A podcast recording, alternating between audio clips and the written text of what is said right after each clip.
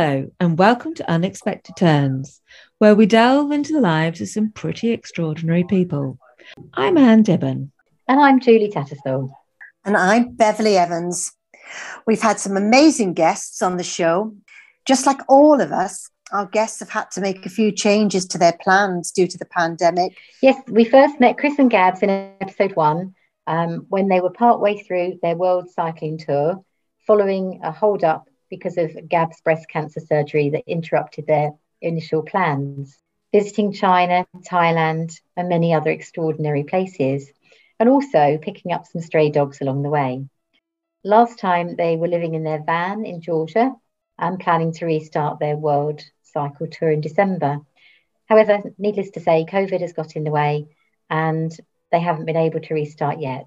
They have got married though and are now Mr. and Mrs. O'Hare. Woo! Yeah. So um, they will be planning to get going again as soon as they can. When they do get to the next point of taking their journey onwards, we will hope to catch up with them.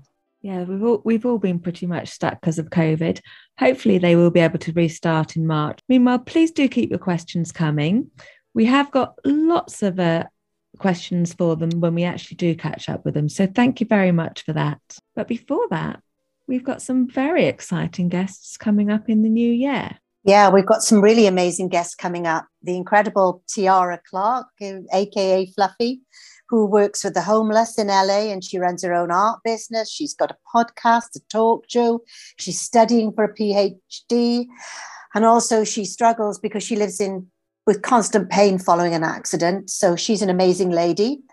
But our next episode will be out on January the 13th with um, another incredible lady, Letitia Francis, um, who's founded her own life coaching business, Black Rose, and she's got a really inspiring backstory to tell. So hopefully you will join us all in the new year. And thank you very, very much for your support and for following us. And we look forward to catching up with you in the new year. Bye.